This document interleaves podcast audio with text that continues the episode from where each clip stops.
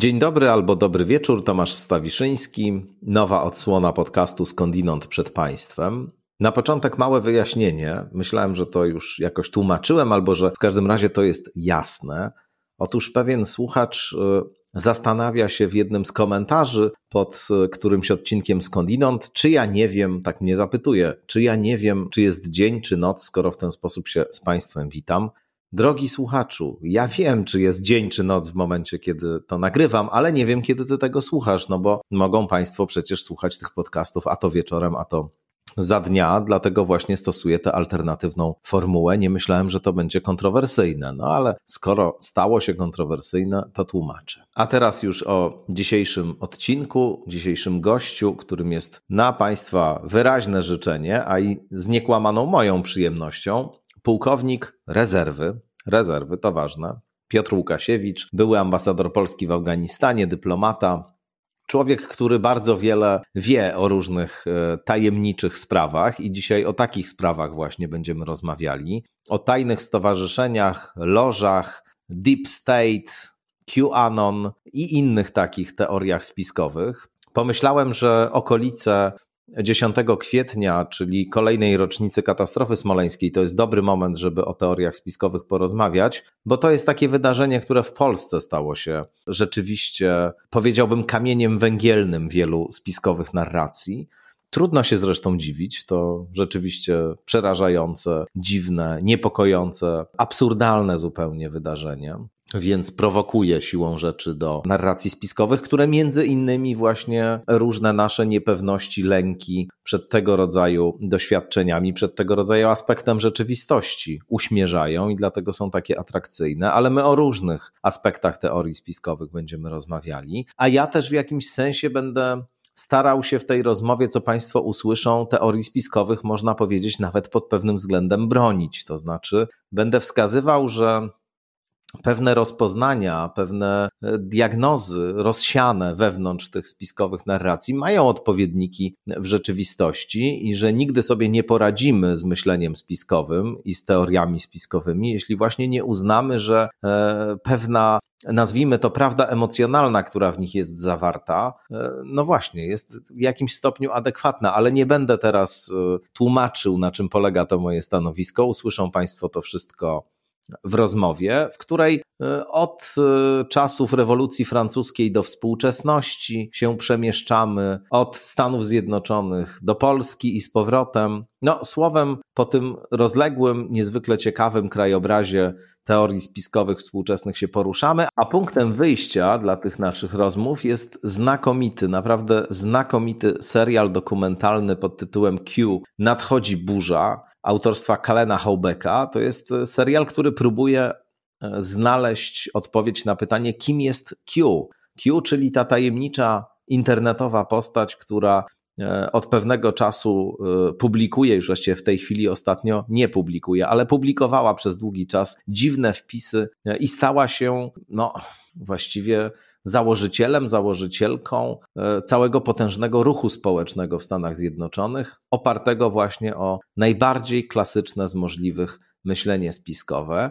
Polecam bardzo ten film. My tutaj, jak mówię, wychodzimy od tego filmu, ale rozmawiamy znacznie, znacznie szerzej, nie tylko o QAnon, ale też o różnych innych teoriach spiskowych, no i szukamy odpowiedzi na pytanie o źródła popularności tego zjawiska. No dobrze, to tradycyjnie jeszcze podziękuję patronkom, patronom subskrybentkom, subskrybentom, wszystkim, którzy ten podcast wspierają.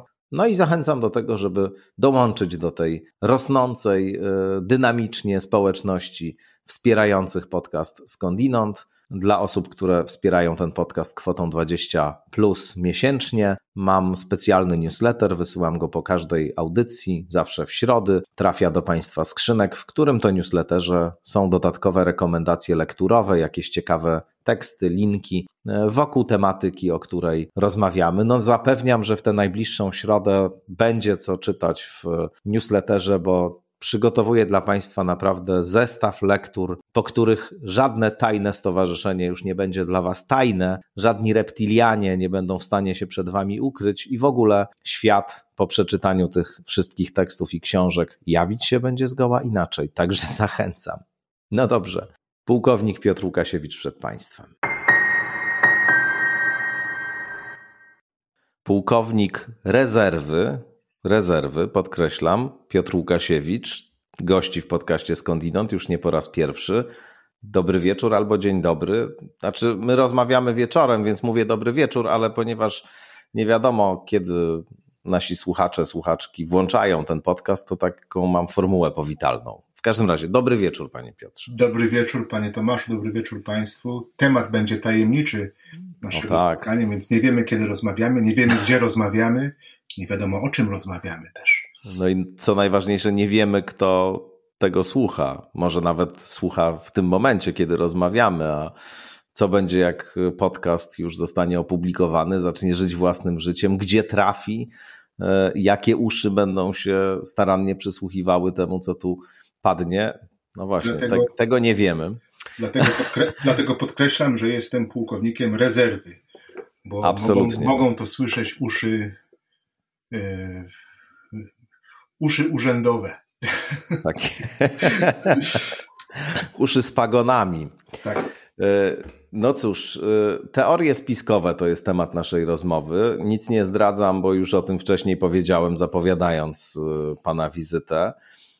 Teorie spiskowe wszakże w dwóch kontekstach właściwie, z czego jeden kontekst będzie w naszej rozmowie kontekstem raczej nieaktywnym. Przytaczam go, no bo to po prostu jest pewna zbieżność, zapewne znacząca, bo nie ma przecież przypadków w świecie teorii spiskowych.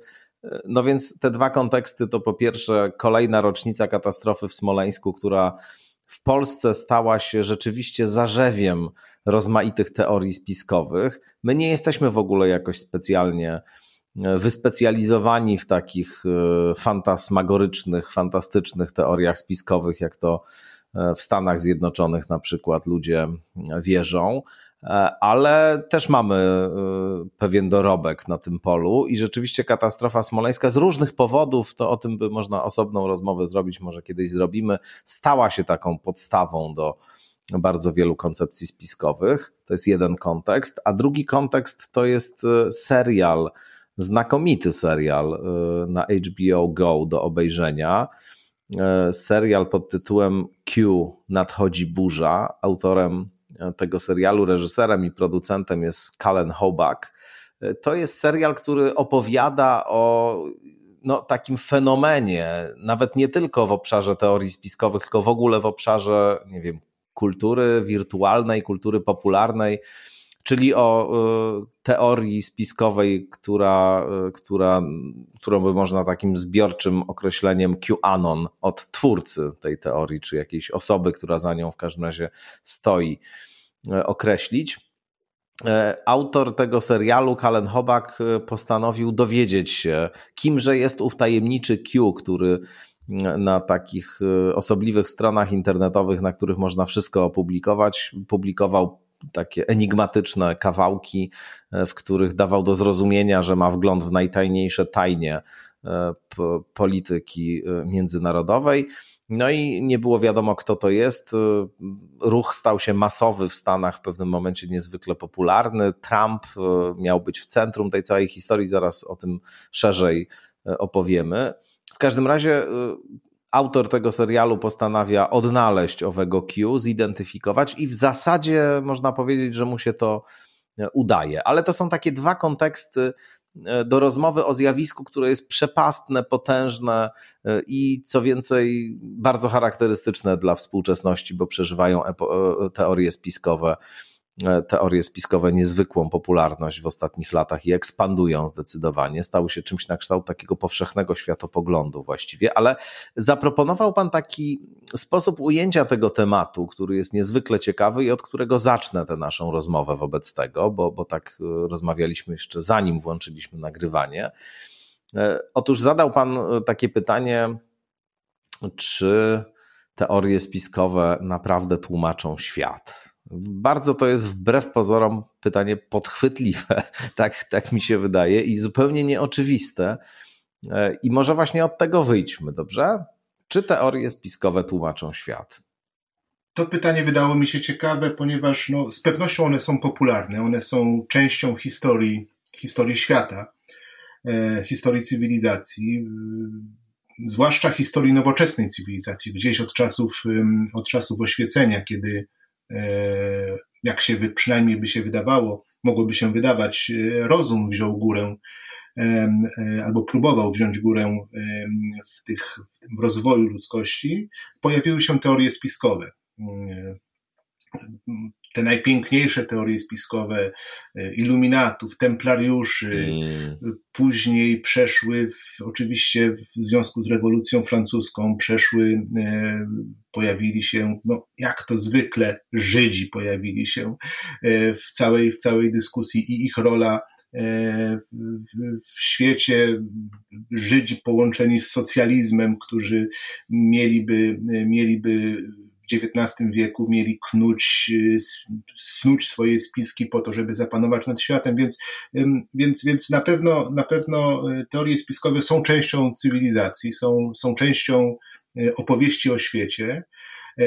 Zaczęliśmy rozmowę od Polski, od historii Polski. Pan zdaje się powiedział, że my nie mamy pięknych teorii teorii spiskowych, ale ja, ja, od razu zareagowałem takim, ale mamy. przecież ale przecież. mamy, tak, mamy. mamy, ale przecież cała historia y, ofiary, cała historia polskiego mesjanizmu to jest przecież piękna teoria spiskowa.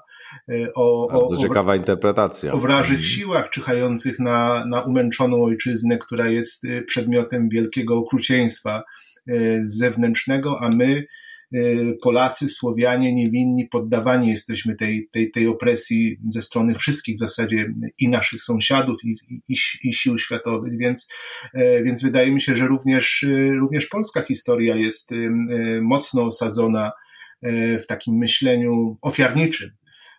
A w teoriach spiskowych to, to, to bycie w jakiś sposób wybraną, wybraną jednostką czy wybraną grupą, którą prześladują siły zewnętrzne, tajemnicze siły zewnętrzne jest, jest, jest, jest ważną, ważną częścią takiego, takiego spiskowego myślenia.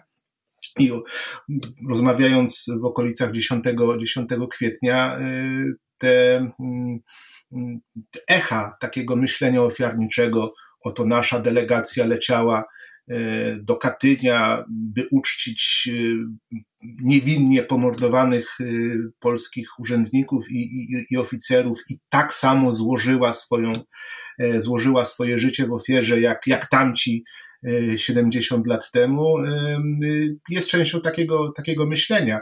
Więc z pewnością jest coś, z pewnością jest coś. Ja bym tutaj jeszcze jedną, mhm. jedną rzecz dodał, wie pan, do tej, do tego, co pan powiedział o, o Smoleńsku. Tu nie tylko kwestia ofiary, chociaż to jest oczywiście istotne i centralne, ale jest też jeszcze inna kwestia bardzo charakterystyczna dla myślenia spiskowego. Zresztą te różnice między myśleniem spiskowym a teorią spiskową e, a hipotezą spisku bym, e, bym e, za jakiś czas jeszcze wprowadził, bo to też są istotne rozróżnienia, ale koincydencje. Koincydencje. No tutaj mamy rocznicę okrągłą, lot do Katynia właśnie.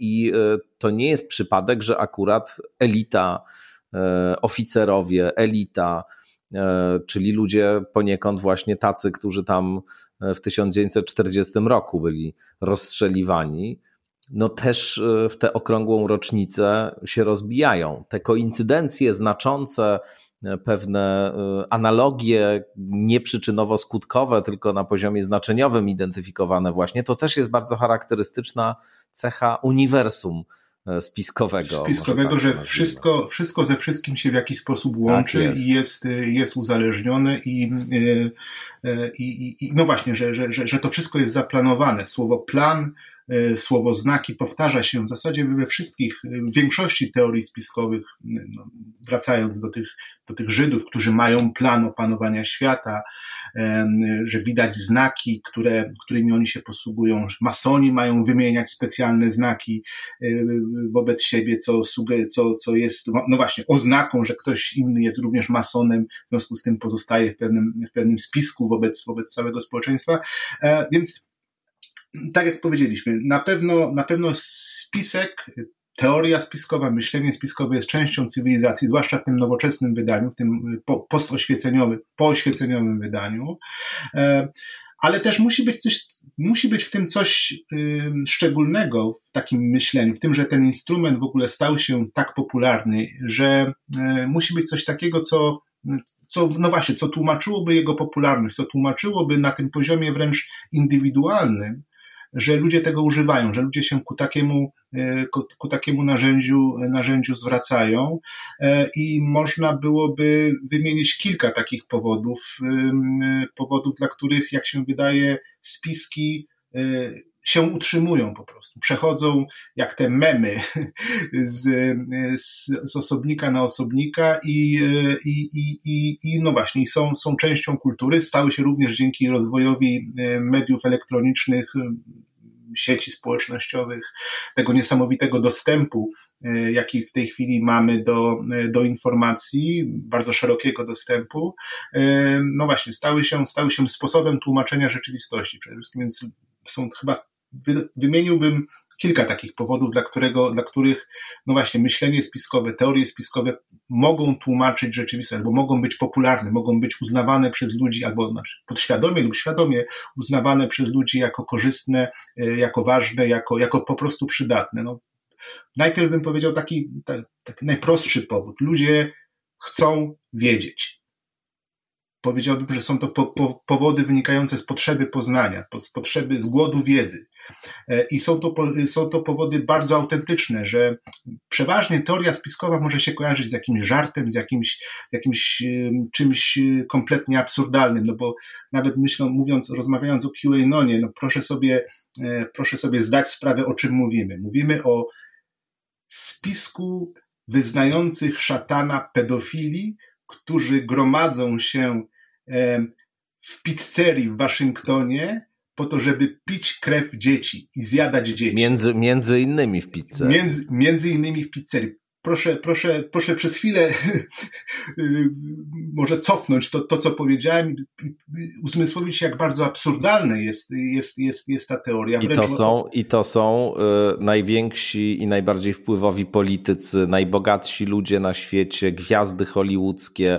To taka jest ekipa, nie jacyś to, tam po prostu to jest naprawdę sataniści poważna, pedofile. Poważna, poważna ekipa, która no zbiera się w pizzerii w Waszyngtonie po to właśnie, żeby i w tej w piwnicy, w tej pizzerii y, pożera, pożera niewinne, niewinne dzieci.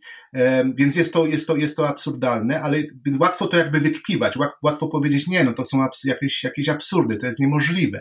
Tu Natomiast... didaskalię małe, y, jeżeli chodzi, tu mały przypis, jeżeli chodzi o y, pochodzenie tego osobliwego przekonania. Otóż w którymś momencie, może Państwo też to pamiętają, ujawniono maile, które w sztabie Hillary Clinton były wymieniane w sztabie wyborczym. No i tam sporo tych maili się znalazło, jakieś setki tych maili, czy tysiące nawet wyciekły i, i powtarzały się jakieś takie maile, że ludzie się tam na pizzę umawiają albo zamawiają pizzę właśnie z jednej konkretnej pizzerii w Waszyngtonie.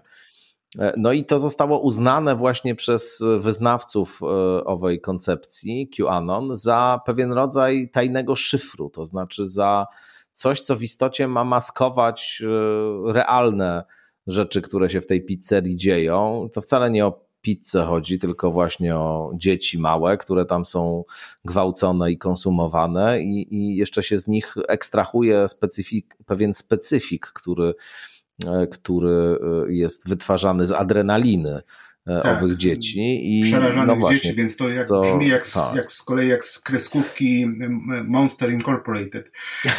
Ale właśnie ten, ten, ten rzekomo odczytany kod był tutaj najistotniejszy z tych chciałbym, maili. Chciałbym jeszcze do tego, do, tego, do tego powodu poznawczego powrócić, bo jednak to oczywiście można to łatwo wykpić, można łatwo uznać, że jest to absurdalne, chociaż Święty Paweł mówił, że e, wierzę, ponieważ to jest absurdalne, e, ale, ale rzeczywiście ta, ta opowieść o. Tertulian, Tertulian. Tertulian, przepraszam. E, ta opowieść czasami wydaje się absurdalna, ale jeśli na przykład weźmiemy taki spisek, spisek antyszczepionkowy, to znaczy przekonanie, że Big Pharma, czyli wielkie firmy farmaceutyczne dosypują czegoś do, do szczepionek po to i wywołują w ten sposób jakieś, jakieś niepożądane skutki, to mamy sytuację już nie absurdalnej opowieści o, o gwałceniu dzieci w pizzerii w Waszyngtonie, ale mamy sytuację matki zaniepokojonej zdrowiem swojego dziecka. I do tego trzeba podejść już bardzo poważnie. To nie są tak mi się wydaje przynajmniej, kiedy śledzę e, rozmowy antyszczepionkowców, na przykład na Facebooku, to są bardzo ciekawe. Czasami, czasami mam, mam wrażenie, że to są autentycznie zaniepokojeni ludzie, ludzie zaniepokojeni zdrowiem swoim albo swoich dzieci. A cóż jest ważniejszego niż dzieci?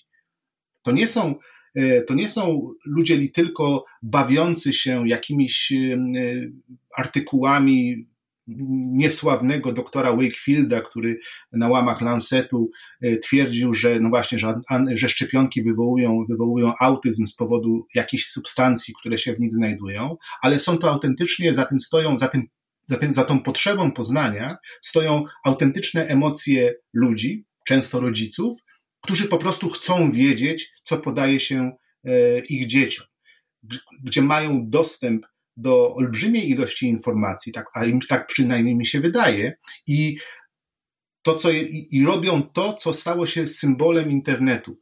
To po angielsku dobrze brzmi I did my own research. Zrobiłem własne rozpoznanie. Sam się dowiedziałem tego, e, próbowałem się dowiedzieć tego, co tak naprawdę, o co chodzi w tych szczepionkach. Ludzie studiują artykuły, oczywiście robią to Y, bez y, pewnego warsztatu naukowego, naukowy artykuł wymaga jakiegoś przeglądu, jakiejś recenzji, jakiegoś, jest częścią po prostu procesu nauki. Natomiast ludzie, którzy siedzą przed, przed monitorem, y, tak jak my teraz siedzimy wieczorem i wpatrujemy się w monitory, próbują uprawiać taką paranaukę w postaci, no właśnie, próby rozpoznania, co się dzieje, czyli chcą się dowiedzieć, co się dzieje. Dochodzą, e, przeważnie dochodzą do wniosków oczywiście mylnych, ale jednak ta potrzeba, potrzeba poznania, potrzeba, potrzeba wiedzy e, ma bardzo konkretne e, powody i takie racjonalne, można nawet powiedzieć, powody. No jak mówię, matka antyszczepionkowiec chyba się pan zgodzi z tym, albo państwo się zgodzą, że ona może to robić z troski o swoje dzieci, bo na przykład ma, jutro ma zaplanowaną ma zaplanowane podanie jej szczepionki, więc sprawdza, jaka, jaka szczepionka jest podana, jaka będzie podana temu dziecku, skąd ona, kto ją wytworzył, kto ją produkuje, etc., etc. I w ten sposób e, ta, ten, ten powód e, poznawczy e, również jest, również odgrywa, znaczy odgrywa w, tym, w przypadku niektórych teorii spiskowych ważną, moim zdaniem ważną rolę. Drugie, drugą rzecz, którą bym wymienił, jako powód popularności, czy też przekazywania tych teorii spiskowych, czy myślenia spiskowego, pewnej popularności, czy też stosowania go po prostu tego jako, jako narzędzia e, rozpoznania rzeczywistości, jest e, no, chyba takie poczucie, e, no właśnie też wynikające z tego, co powiedziałem wcześniej, pewnego poczucia bezpieczeństwa, poczucia kontrolowania rzeczywistości. Im bardziej ta rzeczywistość wydaje się skomplikowana, im bardziej jesteśmy, jak to się nieładnie czasami mówi, bodźcowani E, przez, przez, przez natłok wiedzy, która nas, która nas otacza, e, ten świat czasami staje się, staje się po prostu groźny przez, przez chociażby przez ten natłok wiedzy e, i wyjaśnienia, które podają no właśnie, które, które, które, które, są, które towarzyszą myśleniu spiskowego albo towarzyszą teoriom spiskowym, one sprawiają wrażenie, że, e, że ludzie jakby odzyskują kontrolę nad, e, nie tylko nad swoim życiem, ale nad rzeczywistością w ogóle. I z tego czerpią pewnego rodzaju poczucie bezpieczeństwa, ponieważ przejrzeli dostępną im wiedzę, uporządkowali ją, w jakiś sposób e, we własnym rozumieniu i, i z, tego, z, te, z, tego, z tego skatalogowania tej dostępnej wiedzy jakkolwiek nie mówimy teraz o warsztacie, mówimy po prostu o zwykłym e, no, próbie dowiedzenia się czegoś. E, z takiego, z takiego skatalogowania e, wynika pewnego rodzaju uspokojenie, że odzyskujemy kontrolę, kontrolę nad, nad, nad, nad, własnym, nad, własnym życiem, nad własnym życiem. Jeszcze jest chyba jeszcze jeden powód, dla którego, y, zwłaszcza już tych takich mocno umocowanych teoriach spiskowych, umocowanych nawet grupach społecznych, które się tworzą wokół, wokół teorii spiskowych, jest coś takiego jak, jak ich funkcja społeczna. E, to znaczy, y, dzięki temu, że jesteśmy, nie wiem, wyznawcami y, teorii płaskiej Ziemi, tak? Bardzo to było fajnie opowiedziane w filmie e, Behind the Curve o, o płaskoziemcach, i poka gdzie pokazany był zjazd płaskoziemców. Tam to bardzo ciekawie wyglądało, jak bardzo oni są zżytą grupą społeczną, grupą, która się, która się gromadzi w jakichś w hotelach, na konferencjach. Tam ludzie się między sobą poznają, nawiązują jakieś relacje emocjonalne, jakieś zakochują się w sobie. Są tam jakieś gwiazdy tych, tych, tych, tych, które, które wiodą prym, są bardzo popularne, są, prowadzą kanały na YouTubie, wydają książki, czy piszą artykuły. W ten sposób również zarabiają pieniądze, bo niejako monetyzują swoje, swoje wystąpienia, swoje kanały.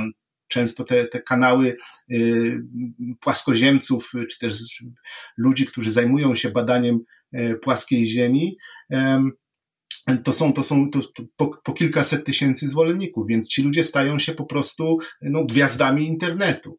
Y, nie da się prosto zrezygnować y, z funkcji, z funkcji bycia gwiazdą internetu, więc, więc to jest też ta, ta, ta funkcja, no powiedziałbym, no właśnie, y, społeczna, ale również po prostu czysto finansowa, stojąca za takimi, za, tak, za wyznawaniem takich teorii, czy też, czy też rozpowszechnianiem takich teorii.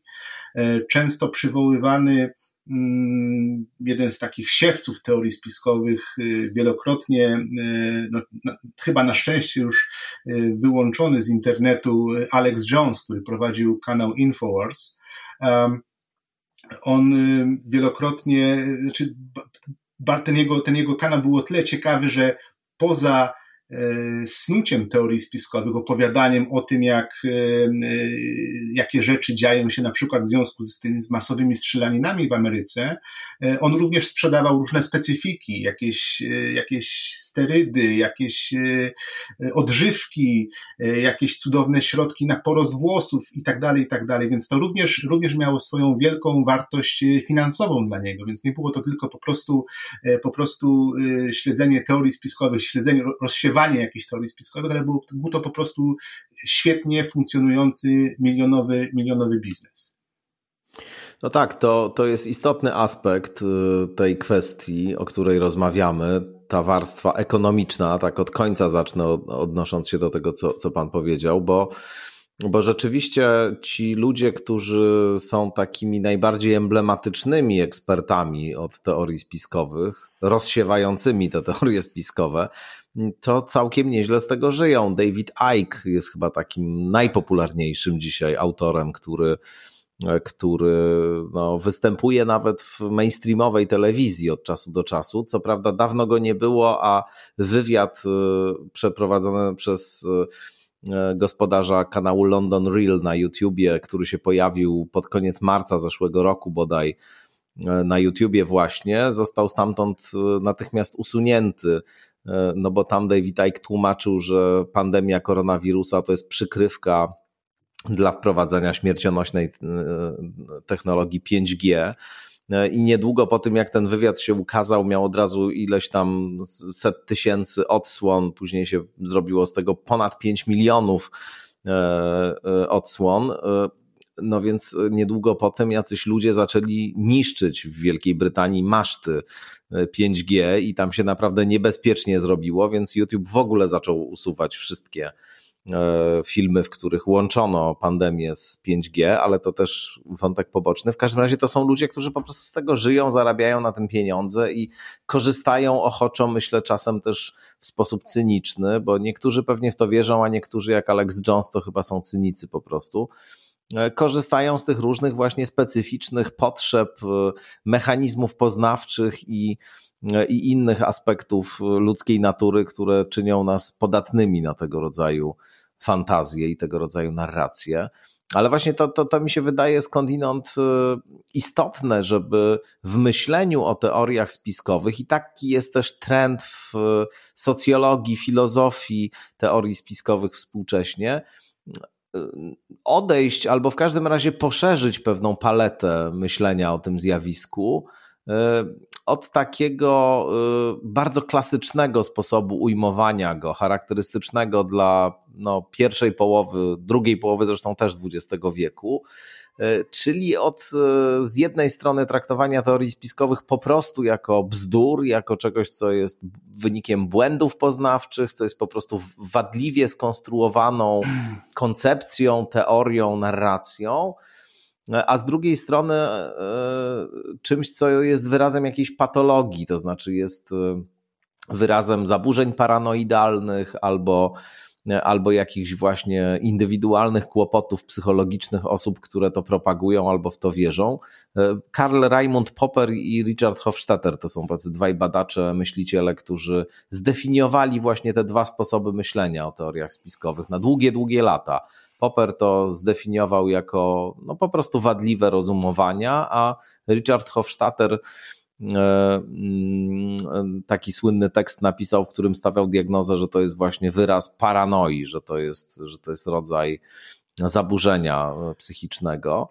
E, natomiast jak popatrzymy na te funkcje rozległe, o których też Pan powiedział, teorii spiskowych, zwłaszcza mi się wydaje istotna ta funkcja E, wspólnototwórcza i o tym też w książce pisałem swojej i, e, i, i, i w kolejnej książce, która się we wrześniu ukaże, też bardzo dużo na ten temat e, piszę, o tej wspólnototwórczej funkcji, no to to jest po prostu no powiedzenie, że to są bzdury albo że, że ludzie mają jakieś paranoidalne tendencje, bo wszędzie dostrzegają związki pomiędzy rzeczami, no to jest właściwie nic e, się w ten sposób nie mówi, bo to Ale kompletnie tego zjawiska nie wyczerpuje i nie tłumaczy. Jest tutaj chyba, jakby są dwie, dwa fundamenty tego, dla którego, dla, na których oparta jest współczesna popularność teorii spiskowych i tak jak widzieliśmy, widzimy w, ostatnim w ostatnim czasie w Stanach Zjednoczonych, e, czyli tego e, słynnego szturmu na Kapitol 6, 6 stycznia, E, napędzanego przecież przez teorię spiskową QAnona, e, muszą być dwa fundamenty, e, na których stoi ta niesamowita popularność teorii spiskowych. Rzeczywiście cofnę się do lat bodajże 90. Pierwszy raz zetknąłem się z teorią spiskową płaskiej Ziemi, dowiadując się, że istnieje coś takiego jak Towarzystwo Płaskiej Ziemi. Oczywiście. I to było jakieś takie niewinne, lekko zwariowane grupa ludzi, bodajże w Wielkiej Brytanii, którzy no właśnie wyznawali, e, którzy wyznawali to, że Ziemia jest po prostu płaska, jakoś tam próbowali to udowadniać, próbowali jakieś wyliczenia robili i tak dalej, ale e, było to dość niewinne, dość, dość, dość zabawne, dość, e, no takie właśnie lekko, lekko zwariowane, tak jakby właśnie według tych, według tych definicji, które pan przytoczył Popera i, i i Hofstadtera. Mhm. Tak to było, lekko, to było lekko, lekko zwariowane. Natomiast jeszcze jest ten drugi filar, powiedziałbym taki filar specjalnych, ciężkich czasów, e, które, które e, gdzie pewnego rodzaju zbiorowa atmosfera, atmosfera jakiegoś e, życia w jakimś kryzysie, atmosfera życia e, w, niewytłumaczalnych, znaczy gdzie zmiany cywilizacyjne, zmiany społeczne następują niesłychanie szybko i niesłychanie są zaskakujące dla, dla członków e, społeczności, powoduje, że to myślenie spiskowe, e, które rzeczywiście można byłoby w innych okolicznościach, w normalnych latach 90.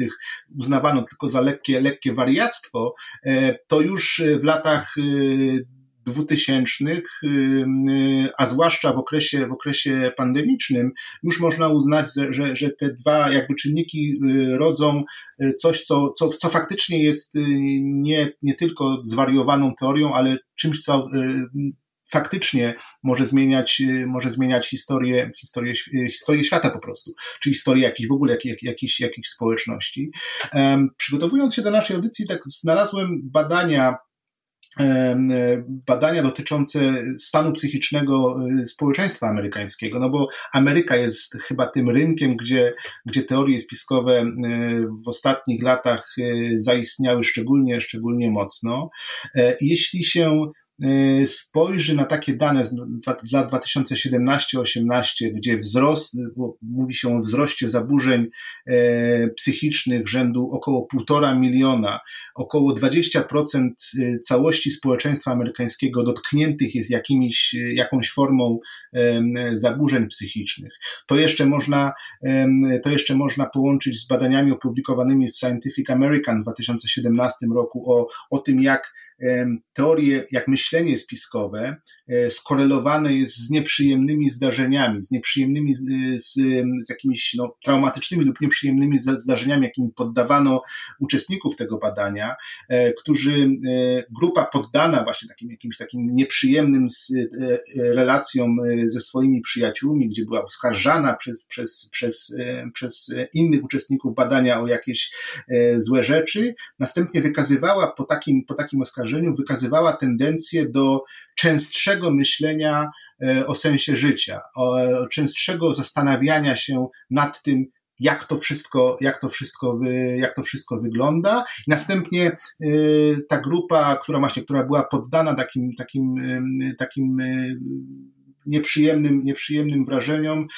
miała częściej wykazywała e, myślenie właśnie takie podejrzewała otoczenie o jakiś, e, o jakiś, o jakiś spisek, e, więc ewidentnie, ewidentnie mamy do czynienia z sytuacją, kiedy istotne zaburzenie społeczne, takiej w skali no, całego w zasadzie już narodu, e, które swój paroksyzm, można powiedzieć, miało w postaci 2020 roku, czyli pandemii, kryzysu nie tylko zdrowotnego, ale również e, kryzysu wynikającego z zamknięcia po prostu, e, złożyło się z tym, z tym, z tym myśleniem takim, takim zwariowanym, jakbyśmy to powiedzieli w cudzysłowie, spiskowym i stworzyło rzeczywiście wielkie, przynajmniej w skali Ameryki, na przykładzie amerykańskim, wielkie prądy, które no właśnie, które 6, 6 stycznia wręcz zagroziły e, istnieniu Ameryki jako, jako państwu demokratycznemu, gdzie następuje demokratyczna zmiana władzy, etc., etc. Więc, e, więc chyba są potrzebne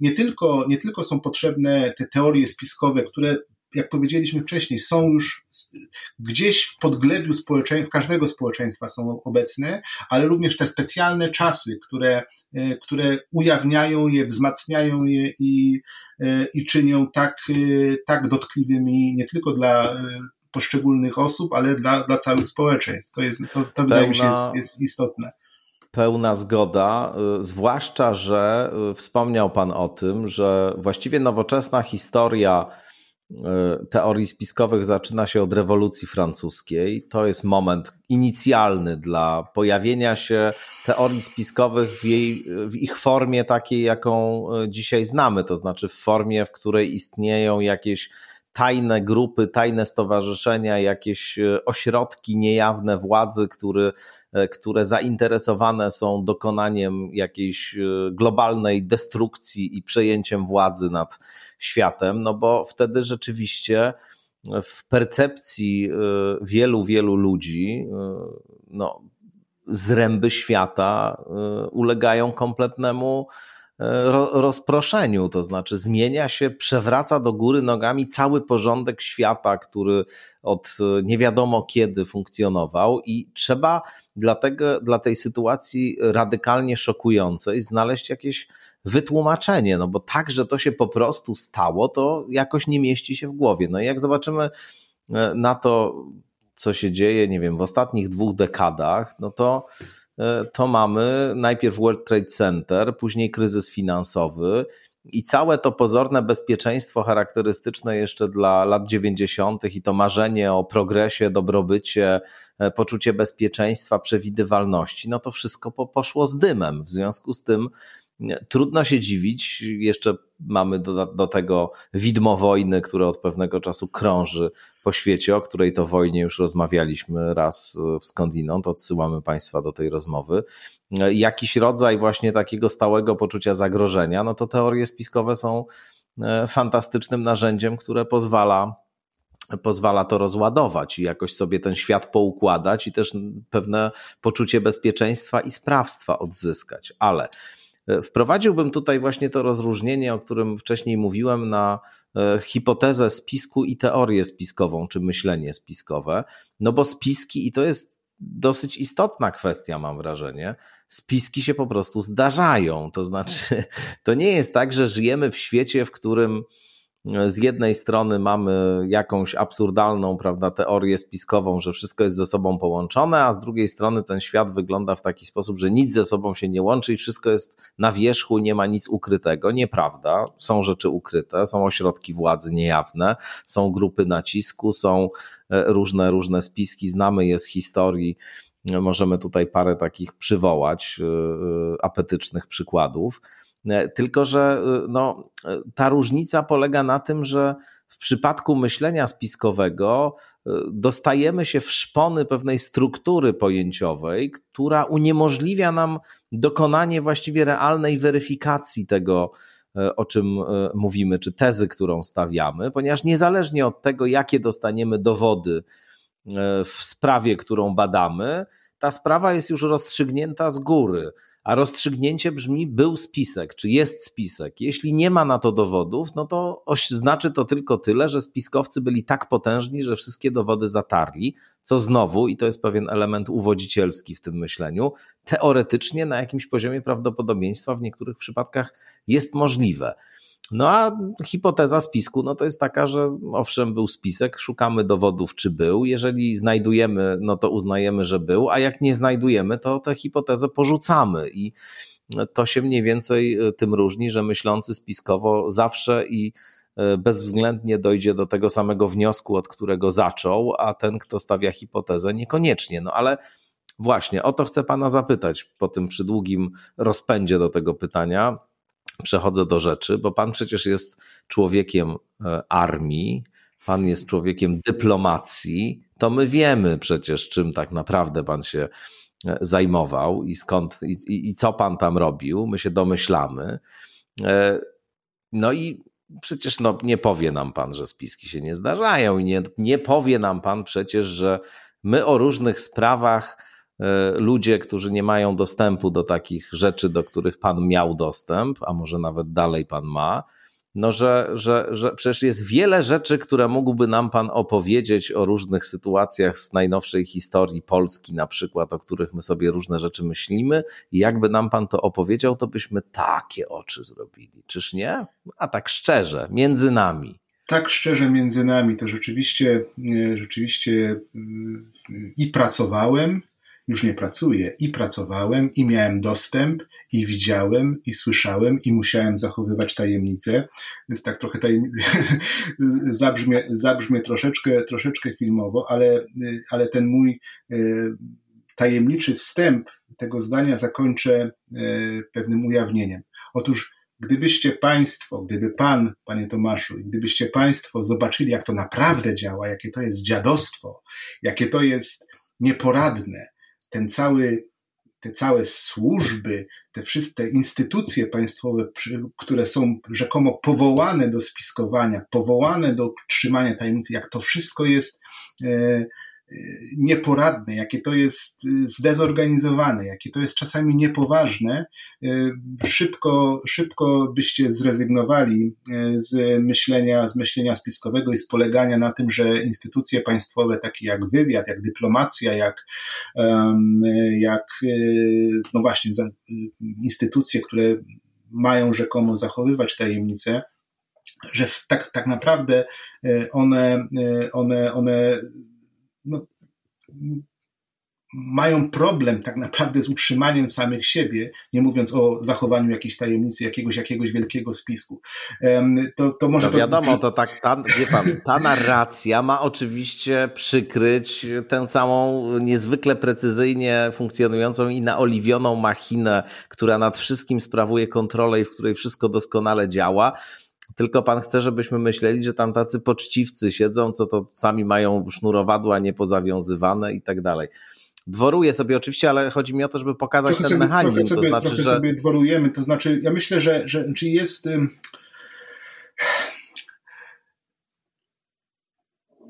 znaczy, nie wiem, jak to powiedzieć, żeby Państwa przekonać do tego, że, że coś takiego Właśnie jak. to, że głębokie... niektórych, niektórych Pan nie przekona. Że absolutnie nie przekonam, oczywiście, i to jest, i to jest, i to jest właśnie problem tego, tego myślenia, że trzeba, że, żeby zrozumieć, że deep state, bo pewnie do tego Oczywiście. Nawiążemy w tej części, w tym fragmencie naszej rozmowy, że tak zwane deep state, czyli to głębokie, ukryte państwo, jakaś grupa ludzi siedzący, siedząca bynajmniej nie wiceministrów, ministrów, ale gdzieś siedząca raczej e, e, jako raczej takiego średniego szczebla e, aparat urzędniczy, że to ona tak naprawdę o wszystkim decyduje i zarządza całym tym, całym tym aparatem administracyjnym i to od nich zależy tak naprawdę polityka państwa i tak dalej. No jest to bardzo, e, bardzo, e, znowuż, jest to kolejna teoria spiskowa.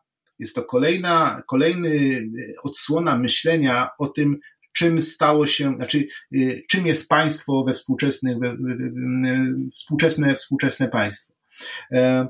Mówimy o deep state, czyli o tak zwanym głębokim państwie, o teorii, którą, co ciekawe, źródła, źródłem e, sformułowania deep state nie jest państwo amerykańskie, nie są, e, nie są państwa europejskie, nowoczesne, zachodnioeuropejskie, ale jest, uwaga, Turcja Kemala Atatürka, gdzie po raz pierwszy to właśnie za jego czasów pojawiło się sformułowanie E, o głębokim państwie, e, to, to była ta grupa no, oficerów bliskich Atatürkowi, którzy e, poprzez w czasie kolejnych rządów mieli przechowywać jego, jego, jego ideę państwowości tureckiej, świeckiej państwowości tureckiej. Jeśli Państwo pamiętacie, jeszcze do, do lat 80. częste e, w Turcji były kolejne zamachy stanu, które przywracały e, niejako tą świecki wymiar państwa tureckiego, zgodnego właśnie z ideami, z ideami Kemala Atatürka.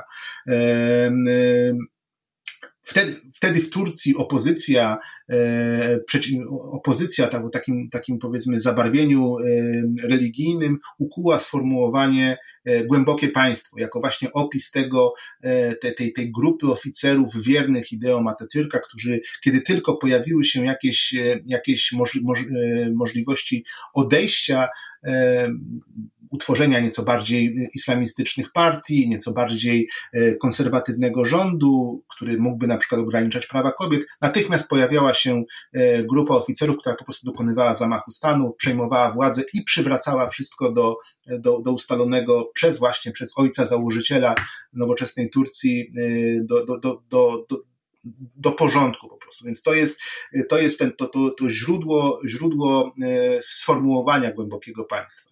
Oczywiście wymiar europejski, wymiar zachodni mm, zmienił nieco, nieco, nieco ten, ten, ten oryginalne pochodzenie. E, łatwo można dość, dość, dość precyzyjnie można powiedzieć, można pokazać, kiedy na przykład w Ameryce pojawiło się sformułowanie, znaczy nie, może nie samo sformułowanie, co myślenie o głębokim państwie. To jest przemówienie pożegnalne prezydenta Eisenhowera w 1961 roku, na trzy dni przed zdaniem władzy. Prezydent Eisenhower wy, wygłosił słynne w zasadzie już teraz przemówienie, przemówienie historyczne, przemówienie, kiedy ostrzegał obywateli, współobywateli przed dominacją kompleksu przemysłowo-wojskowego. Military Industrial Complex. E, I, I od tego momentu Amerykanie jakby ujawnili, dostrzegli, że jest coś takiego, co może decydować, e, decydować o, o, o polityce amerykańskiej, że zmieniają się prezydenci, zmieniają się rządy, te partie, jedna, raz republikanie, raz demokraci, no, ale jednak jest, są ci e, pykający cygara, że tak powiem, e, tłuści kapitaliści, którzy zarządzają firmami zbrojeniowymi, którzy czerpią korzyści po prostu z działania państwa, którzy tak naprawdę tym, tym, tym, tym, tym rządzą.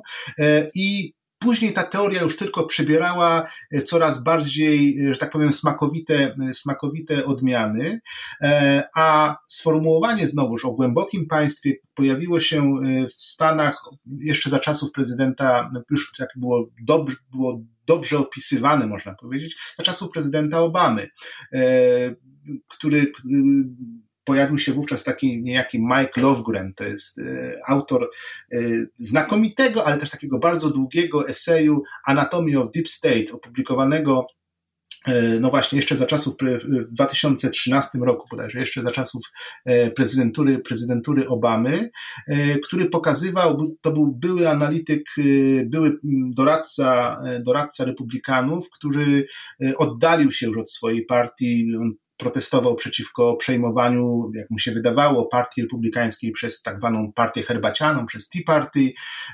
On uznał, że ani jedna partia mainstreamu, ani demokraci, ani republikanie nie mają już, stracili kompetencje, stracili potencjał, wolę polityczną do tego, aby gwarantować y, demokrację w, demokrację w Ameryce uznał, opisywał, jak to właśnie kontraktorzy amerykańscy, czyli te firmy, e, firmy amerykańskie, które pracowały na rzecz, na rzecz wojska, jak one prze, przejmują odpowiedzialność e, za państwo. Opisywał zjawisko, e, w którym instytucje demokratyczne, parlamenty, rządy, ministerstwa, departamenty przestają panować nad polityką, a ciężar tego panowania przesuwa się właśnie na to, na, na, na, na, na deep state, na, na, to, na, na tą klikę, można powiedzieć, tak, urzędników średniego szczebla, którzy tym tak naprawdę zarządzają, siedząc e, czy to w, w służbach amerykańskich, czy właśnie gdzieś tam na tych średnich poziomach e, aparatu, aparat, aparatu e, urzędniczego. On też zauważał to, co w zasadzie, znaczy to, co było dość, dość, dość ciekawe w amerykańskiej, zwłaszcza w przypadku Obamy, olbrzymi opór wojska w stosunku do nowego prezydenta.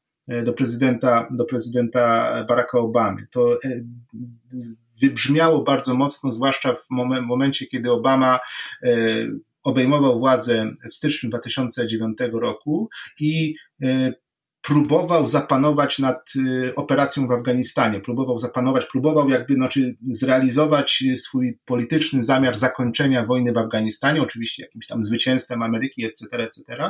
E, I wówczas ujawniło się bardzo duży opór po stronie, po stronie wojska, aby y, żeby szybko zakończyć misję afgańską, po prostu, czy wojskowi wówczas mocno się postawili prezydentowi, e, mówiąc, że musimy dokończyć to, co zaczęliśmy 7 e, lat temu, ponieważ zagrożone jest bezpieczeństwo Ameryki, więc my rozumiemy jakby lepiej e, zagrożenia, jakie płyną z, z samego istnienia talibów, Al-Kaidy w takim miejscu jak Afganistan. No i Lovegren tłumaczy, że no Obama musiał się zgodzić z tym, e, musiał przystać na, na, rząd, na coraz to e, silniejsze, większe, większy apetyt e, amerykańskich wojskowych po to, żeby dosyłać kolejne wojska do Afganistanu, etc., etc. Więc to jest jakby cały ten, cały opis, opis tego zjawiska zwanego, zwanego, zwanego deep state, deep state w Ameryce.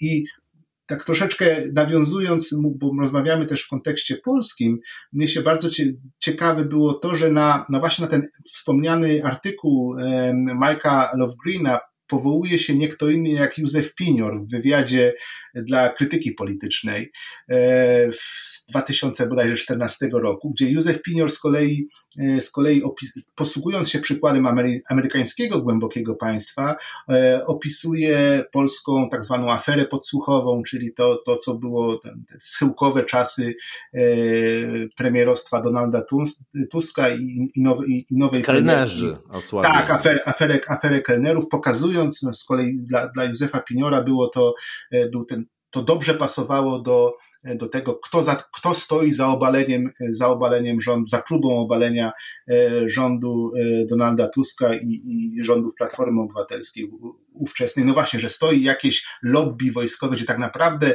e, przywódcy służb w Polsce są, znaczy zwierzchnictwo służb specjalnych w Polsce jest, jest niewątpliwie polityczne. Nie pamiętam, że wtedy był zwierzchnikiem sił służb mhm. specjalnych, ale, ale tak naprawdę gdzieś tam w tych służbach siedzą ludzie, którzy robią, krecią robotę, na, na pewno, na, na pewno na, na korzyść e, ówczesnej opozycji e, i, i kopią pod tym, e, pod tym, no właśnie, pod władzami, pod legalnymi władzami, władzami demokratycznymi. Więc Oczywiście to... jest, też wiele, jest też wiele teorii, że to są, jak już rozmawiamy o tej sprawie, że, że to po prostu jakieś zagraniczne służby nawigowały, a nie wcale jakieś polskie ośrodki, tylko że tutaj że tutaj tak naprawdę inni szatani, zagraniczni szatani byli czynni. Innym alfabetem pisane, pisane scenariusze, cytując, cytując klasyka, e, ale znowuż oczywiście e, jako były Ale oficer, wie pan, jeżeli można tutaj... oficer wojskowy, no, no. to tylko powiem, żaden polityk nie powinien chodzić po kawiarniach i paplać o tym, co robi w pracy. Po prostu. A, od, oczywiście. Od, od oczywiście. Tego, od tego zaczyna się, więc tu właśnie, tu jest, tu jest problem e, z, z, weryfikacją, e, z weryfikacją tego, gdzie, jak politycy się zajmują, jak urzędnicy się, tam się brali udział również urzędnicy państwowi, więc znowuż wracam do tej swojej tezy, że to, że gdyby państwo słucha, nasi słuchacze mieli tak naprawdę ci, którzy nie, nie znają jakby tego życia, życia państwowego, życia urzędów, zwłaszcza tych urzędów najmocniej utajnionych, gdyby mieli choć na chwilę okazję zajrzeć tak naprawdę do kuchni tych i służb, i instytucji, i ministerstw, e, czasami mogliby się nawet przerazić i zadać Zgoda. pytanie, jak, jak, to jeszcze, jak to jeszcze może, może funkcjonować. Zgoda, ale, ale z drugiej strony w obronie myślenia mhm. spiskowego w takim razie e, powiem, że jak patrzymy na najnowszą polską historię, historię, na historię polskiej transformacji na przykład, no to y, historię polskiego kapitalizmu po 1989 y, roku, y, afery niewyjaśnione, tajemnicze śmierci, które dotąd nie zostały rozwikłane, których zagadki dotąd nie zostały rozwikłane, poczynając od afery FOZ y, i, śmierci Michała Falcmana i w ogóle różnych dziwnych zdarzeń, które wokół tej afery FOS się rozgrywały. E, jak popatrzymy na rozwój tych pierwszych wielkich biznesów polskich, nie wszystkich oczywiście, ale niektórych, no cały, cały ten proces jakby przechodzenia od od e,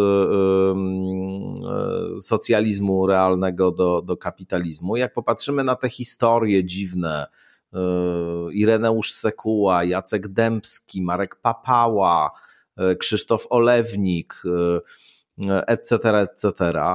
E, no, mamy cały szereg naprawdę różnych takich osobliwych, po pierwsze, właśnie dziwnych, niewyjaśnionych historii, dziwnych śmierci gdzieś na pograniczu, dużych pieniędzy, polityki, służb i tak dalej.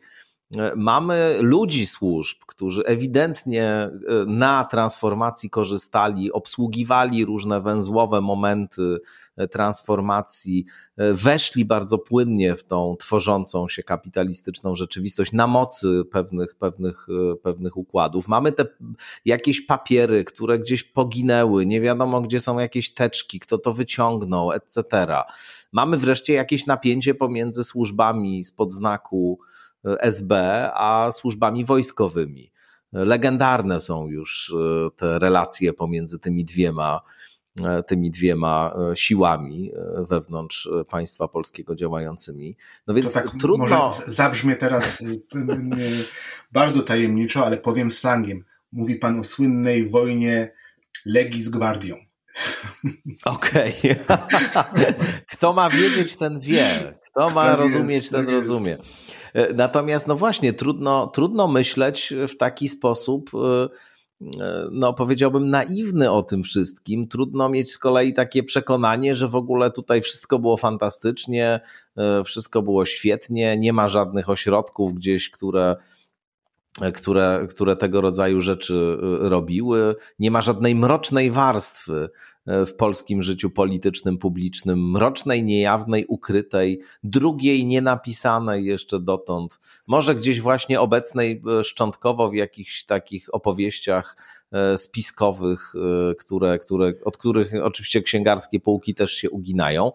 E, no ale i, i, i to oczywiście ekstrapoluje się nie tylko na, znaczy ekstrapoluje się poza Polskę, bo, bo tak po prostu też e, to wszystko wygląda, nie? Więc Ale ta warstwa strony... jest tak doskonale hmm. rozpoznana, tak doskonale opisana. Życiorysy byłych SB-ków i ich kariery, i ich związki z biznesem, powiedziałbym naturalne, ponieważ y, służby bezpieczeństwa PRL-u próbując działać na kierunku zachodnim, czyli próbując dokonywać jakiegoś rozpoznania wywiadowczego struktur państw zachodnich, państw kapitalistycznych, państw natowskich, czyli państw wrogich ówcześnie, posługiwały się biznesem, posługiwały się polskimi firmami polonijnymi po to, żeby, no właśnie, wykorzystywać je jako, znowuż użyję tutaj slangu, jako tak zwane przykrycie y, do tego, aby, aby właśnie prowadzić normalną pracę wywiadowczą, normalną działalność wywiadowczą, znaczy normalną y, działalność mm. wywiadowczą y, przeciwko państwom kapitalistycznym. I w momencie załamania państwa, w momencie, kiedy kiedy okazało się, że państwo, jedno państwo przestaje istnieć, jedne instytucje jednego państwa przestają po prostu istnieć, pojawia się jakaś, jakaś zapowiedź tworzenia nowych instytucji, której, której towarzyszy jeszcze ewentualność rozliczeń, karania, zwalniania e, i, i, i, i, wyciągania konsekwencji za działalność w systemie, w systemie komunistycznym, w naturalny sposób usiłują znajdywać sobie, e, znajdywać sobie, znajdować sobie, e, zapewniać sobie jakąś taką godziwą, godziwe życie, godziwą przyszłość, więc wykorzystują te, te relacje e, zadzierzgnięte jeszcze w poprzednim, w poprzednim systemie, no właśnie, do, do tak zwanego ustawienia się. Oczywiście ze 100% aparatu bezpieczeństwa PRL-u, który przeszedł do, do, do demokratycznej Polski, 5% tych ludzi na tym skorzystało i zrobiło kariery w tak zwanym biznesie, reszta po prostu albo znalazła się w nowych służbach, w nowych instytucjach, albo została zweryfikowana negatywnie i poszła na emeryturę, więc to też, to też nie wygląda specjalnie, jakoś specjalnie heroicznie, można powiedzieć. Już tak mocno wchodzimy e, w, his, w, historię, w historię, w historię Polski. Ale wie pan, mi, bo, bo mi chodzi tak naprawdę, bo, żebyśmy, bo, bo to jest w ogóle też fascynujące i yy, my tu jeszcze nie jedną, mam nadzieję, rozmowę odbędziemy w tym podcaście, bo, bo yy, porozmawiać możemy też o tej właśnie najnowszej historii polskiej, to też by było arcyciekawe. Ale, ale Co ja bym na się... ten temat mógł powiedzieć? Proszę pana. O, domyślam się, domyślam się.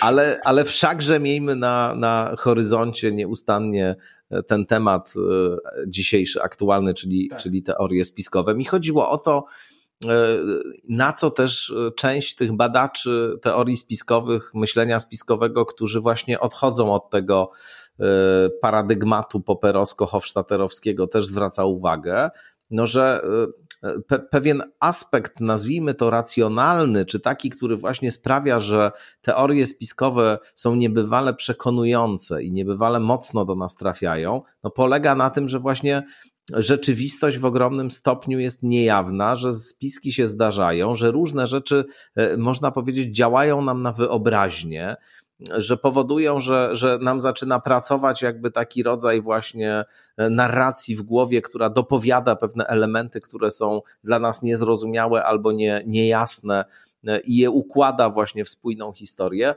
I chodziło mi tylko o to, żeby pokazać, że nawet jak popatrzymy na na tę polską historię, to znajdziemy tutaj tą najnowszą, no to znajdziemy właśnie mnóstwo takich historii, które niewątpliwie są zagadkowe, osobliwe, niejasne i one e, w naturalny sposób staną się świetną pożywką dla myślenia spiskowego, jeśli na to sobie pozwolimy. To znaczy, jeśli pójdziemy za tym impulsem i e, dostaniemy się w tę pułapkę pojęciową i, i zaczniemy nagle wszystko, wszystko tłumaczyć właśnie w taki sposób.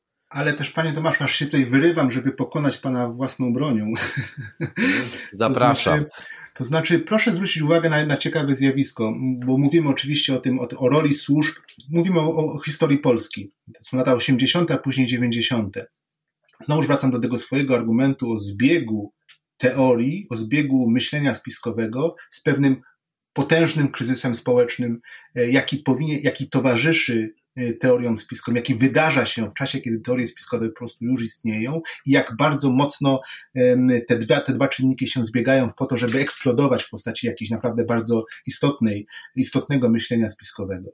E, otóż w latach, w latach 80., kiedy już istniały firmy polonijne, nie było, nie pamiętam przynajmniej, czyli wtedy byłem e, młodzieńcem zaledwie, ale nie pamiętam specjalnie jakiegoś takiego myślenia, wiązania tych firm na przykład z, z byłą esbecją i tak dalej, i tak dalej. Nie było wielkich podejrzeń wobec, wobec, wobec tego rodzaju, tego rodzaju przedsiębiorstw. Było raczej postrzeganie ich jako no, tych zaradnych Polaków, którzy wykorzystują e, reformę Mieczysława Wilczka po to, żeby robić, żeby rozpoczynać swoje biznesy.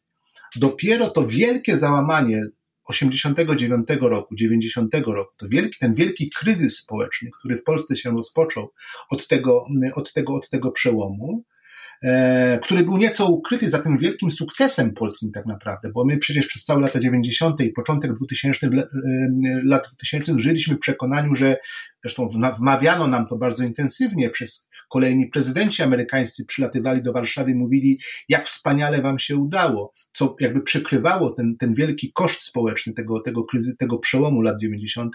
Dopiero ten wielki kryzys ujawniany kiedy on się zbiegł z myśleniem spiskowym, za, y, zaowocował niczym innym jak y, pisowskim układem.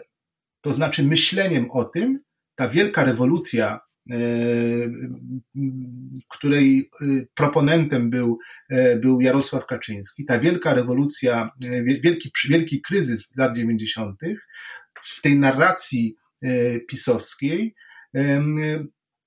zbiegł się z myśleniem spiskowym i pojawił się ten wielki układ, tak? Pojawił się ta, ta, ten wielki polski spisek o jakimś układzie. Jarosław Kaczyński mówił o stoliku, na którym się opiera, znaczy, który opiera się na czterech nogach przestępców, mafiozów, służb specjalnych i skorumpowanych polityków i to miała być ta wielka, znaczy to wielkie wytłumaczenie właśnie to miało być ta, to, to wielkie wyjaśnienie e, całej historii Polski po, po, roku, po roku 90, który zresztą przyniosło przecież e, Jarosławowi Kaczyńskiemu i jego partii przyniosło tak znakomite e, rezultaty polityczne. Ale właśnie mówię, do, do, tego, do tego wracam, że, że musi być, musi nastąpić kryzys, jakiś kryzys ekonomiczny, zdrowotny, tak jak teraz to obserwujemy, żeby wyciągnąć teorie spiskowe, wyciągnąć z nich to, co najlepsze i uczynić z nich no, ważny, ważny ruch polityczny, Mam... ważny, ważny ruch społeczny.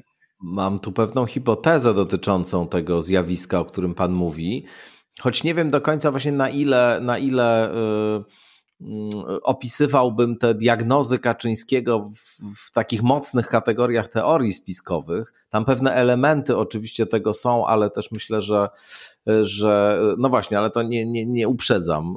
Chcę, chcę pewien mechanizm tutaj e, zarysować, który wydaje mi się e, adekwatny. E, otóż ja mam wrażenie, że to się wzięło, ta, to zwycięstwo PiSu i w dużym stopniu właśnie oparte o takie wyrażenie na głos e, wielu wątpliwości co do tego, czy narracja, nazwijmy to oficjalna, jest zasadna, czy może zupełnie inaczej się sprawy mają niż się mówi, że się mają. Że to się wzięło po prostu z dominującego w Polsce po 1989 roku i narastającego i kulminującego właśnie w tej ostatniej dekadzie, może też po Smoleńsku w ogromnym stopniu, dysonansu poznawczego. To znaczy, dysonansu poznawczego, który polegał na tym, że mieliśmy w 89 roku moment euforyczny. To był moment, gdzie no zna, znamienita część e, społeczeństwa polskiego po prostu się bardzo cieszyła e, że, że mm, e, upadł komunizm, że się otwieramy na zachód, że teraz już będzie tak jak w innych krajach, tych wolnych, tych kapitalistycznych, które się jawiły jako Eldorado bez mała i takie w ogóle wspaniałe miejsca. I, i, i narracja dominująca wtedy to była narracja wędki, a nie ryby, zaradności, e, takiego indywidualnego sukcesu, indywidualnych e, cech, które predysponują do, e, do sukcesu, właśnie zaradczości, pracowitości, woli do tego, żeby się bogacić. No, wszystko właściwie mówiono nam, macie na stole wyłożone każdy ma dostęp w równym stopniu do tych rzeczy. Możecie sobie tutaj e, swobodnie swoje szczęście i bogactwo budować. No jak nie chcecie, no to nie, to homo sovieticus jesteście, roszczeniowi jesteście, nie potraficie się e, odpowiednio zatroszczyć i zakręcić. E, tymczasem, i oczywiście część ludzi jakoś chwytała te, te narracje i przyjmowała, no ale część osób miała takie moim zdaniem poczucie, że no przepraszam, jakby wcale tak nie jest, że mamy te równe szanse, wcale tak nie jest, że tylko ci najzaradniejsi i, e, i, i, i najbardziej pracowici się bogacą, a ci, co są leniwi, to się nie bogacą. E, my pracujemy, mamy mnóstwo siły, energii, woli do pracy, ale e, sąsiad, który może właśnie z dawnym systemem jakoś silnie spowinowacony, a wcale nie pracowitszy od nas, no, żyje sobie fantastycznie i jest w jakichś układach rozmaitych, a to biznesowych, a to lokalno-politycznych, a to innych a, a, a, a my nie mamy do tego dostępu i to po prostu narastało. To znaczy, myślę, że, że mnóstwo ludzi miało poczucie, że to w ogóle nie jest prawda, co, co się mówi i że ich doświadczenie pokaz- dawało im do zrozumienia, że nie, no wcale tak nie jest, że że te wszystkie. No i właśnie, e, i właśnie ten, ten dysonans. Potem się pojawił Kaczyński powiedział: Tak, no właśnie, macie rację, macie rację, no to jest inaczej tak naprawdę. Coś wam się jednego mówi, a robi się tak naprawdę coś zupełnie innego. I, i, i, nie jesteście leniwi, nie jesteście źli, nie jesteście beznadziejni, nie jesteście niezaradni, a tamci są właśnie fantastyczni, zaradni i, i dobrzy i dlatego są bogaci, tylko jesteście właśnie w porządku, a tutaj jest niesprawiedliwie w tym kraju. I, i myślę, że w tym sensie on po prostu miał rację, I, i, tylko że zaproponował rozwiązania, które zasadniczo w wielu aspektach są gorsze niż e, choroby, na które ma, miały przynieść. E, I to jest właśnie, wracając do myślenia spiskowego, to jest właśnie drugi z powodów, które wymienialiśmy na początku naszego spotkania. To znaczy, potrzeby, że teorie spiskowe potrzebne są po to, żeby zapanować nad własnym życiem, żeby złagodzić ten dysonans, który, który odczuwamy, y, obserwując y, groźną, niekorzystną dla nas rzeczywistość, która najczęściej ma charakter losowy, najczęściej ma charakter przypadkowy, gdzie oczywiście narracja o tym, że ciężką pracą dojdziesz od pucybuta do milionera, jest e, uproszczoną wersją, wersją rzeczy, rzeczywistości, takim bardzo pozytywnym, dającym nadzieję e, scenariuszem na życie, absolutnie e, spełniającym się w zaledwie, nie wiem, jednym procencie ciężko pracujących przypadków mamy 100 ludzi, którzy ciężko pracują, zaledwie jednemu z nich uda się, e, uda się e, zostać e, dobrze prosperującym, nie wiem, biznesmenem, lekarzem, kimkolwiek, kto osiągnął tak zwany sukces życiowy. I, i ten dysonans, jaki się pojawia, wynikający z tego, że poczucie własnej wartości zostaje zaburzone w starciu z rzeczywistością, którą nie do końca rozpoznajemy, musi zostać załagodzony, a właśnie teoria no właśnie, w postaci chociażby mówienia o układzie, w postaci mówienia o tym, że was wykorzystują y, i służy do tego właśnie, do tego uspokojenia, y, y, zapanowania nad rzeczywistością. Więc to, owszem, powody są tutaj jak najbardziej, w moim przekonaniu, jak najbardziej słuszne. Diag Często mówi się o tym, że Jarosław Kaczyński ma świetne diagnozy, tylko fatalne, fatalne. Ja tak uważam, tak. Fatalne, fatalne remedia do, do ich rozwiązania. Natomiast wracając do tego nurtu myślenia takiego spiskowego, to właśnie było, była jedna z funkcji tego, z funkcji mówienia o układzie, jako, jako, jako spisku. To znaczy. Zgoda, tylko że. Wyjaśniam wam, jak jest. Wyjaśniam tak. wam, dlaczego, dlaczego wasze życie mhm. jest takie, takie, takie, takie niekorzystne. Jeśli pan to, jeśli wrócimy może do tych wielkich teorii spiskowych, może wyjdźmy e, z Polski, wróćmy, wróćmy na, na, ja na tylko jedno zdanie, jedno zdanie, że tylko, tylko mi chodziło o to, że tam była pewna prawda. To znaczy, w tym stwierdzeniu odzywa się pewna prawda emocjonalna, nazwijmy to. To znaczy, neoliberalna obietnica jest obietnicą fałszywą E, ta, która opowiada o tym, że tutaj mamy powszechną równość, równy dostęp do e, pewnych narzędzi pozwalających na awans społeczny, na przykład, a ścieżka awansu jest otwarta. To jest nieprawda. W neoliberalizmie istnieją e, elity i te elity także w polskiej rzeczywistości politycznej wyraźnie uprzywilejowane. Tu jeszcze mamy to dziedzictwo pańszczyźniane, y, te napięcie pomiędzy tak zwanym ludem a tak zwanymi elitami, niechęć ludu do elit, ale i pogarda elit wobec ludu, to się wszystko nakręcało, napędzało i jednak to poczucie, że te elity e, e, polityczne, liberalne elity polityczne, które nadawały ton narracji, e, po 1989 roku odkleiły się kompletnie, że są właśnie toną w przywileju, a jednocześnie właśnie pouczają wszystkich, nauczają y, i, i oceniają i, i tak dalej, i tak dalej. No myślę, że było bardzo e, intensywne i to oczywiście jest e, historia populizmów nie tylko Polsce, tylko, tylko w ogóle na Zachodzie to zjawisko jest no,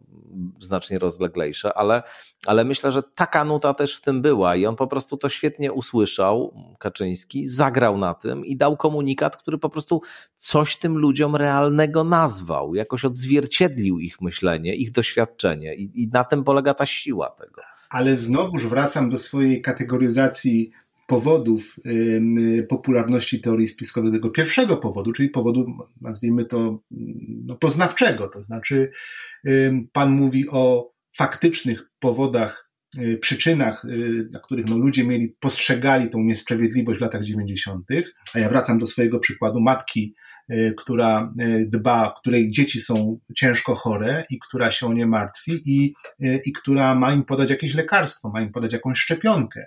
I to są zaiste prawdziwe powody. To nie jest zwariowana kobieta, młoda kobieta, która, która, która nagle pod, poddała się jakiemuś, yy, mówię, doktorowi Wakefieldowi, który opublikował jakąś, jakiś straszny artykuł, jakiś zwariowany artykuł o, o, o autyzmie, tylko jest to autentycznie zaniepokojona osoba, której, która waży, na których rękach ważą się losy jej dziecka. Które po prostu może umrzeć, tak? Które po prostu, które, no, sytuacja, sytuacja pandemii jest również, y, również ocierająca się o myślenie spiskowe. Otóż żyjemy w świecie, który obiecuje nam doskonałość medycyny, który obiecuje nam ubezpieczenia społeczne, który, który, który, który nastawiony jest na to, żeby na pewnego rodzaju zepchnięcie choroby, zepchnięcie, zepchnięcie śmierci w, pewno, w, pewne, w pewne tło, najczęściej niewidoczne. Tymczasem ludzie po prostu umierają.